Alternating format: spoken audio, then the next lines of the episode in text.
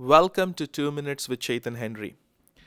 Today I have a powerful principle to share with you. And I want to talk to you about spiritual inheritance. Every one of us, no matter who you are, you have a spiritual inheritance given to you from God the Father.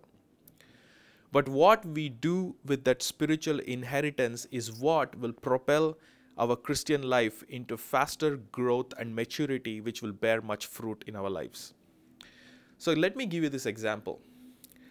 From the life of Joseph, you will see that he was a prophetic dreamer who dreamt greatness, and he achieved those dreams by staying on track with them through all the trials and all the persecutions that he went through his life. But he held on to that inheritance of dreaming that was inside of his spirit.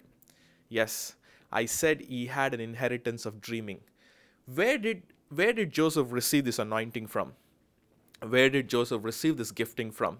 If you track it back, I see his father Jacob having an encounter at Bethel in Genesis chapter 28, where God appeared to Jacob in a dream and God spoke to Jacob through a dream. And Jacob received his anointing and inheritance through the journey. Now, I believe, as I was praying, I believe Jacob would have shared this testimony of how God spoke to him through a dream to all his children. And he kept stating the testimony and his legacy and his amazing supernatural experience with how God, the God Almighty met with him through a dream at Bethel.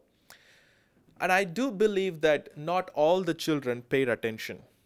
I do believe that only Joseph was the one who really picked up that mantle from his father. And he became a dreamer and he continued to dream like his father. And he forced the realm of dream to open up over his life. So, what does this mean, child of God?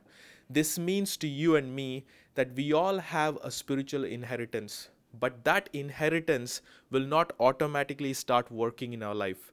First of all, we have to recognize what is our inheritance pay attention to it, and we have to intentionally grow into it. So I pray today that God will give you the grace to identify your spiritual inheritance. First of all, recognize and then intentionally mature and grow into it. I do the same every day. So I pray that you will do this as well. God bless you and have a great day.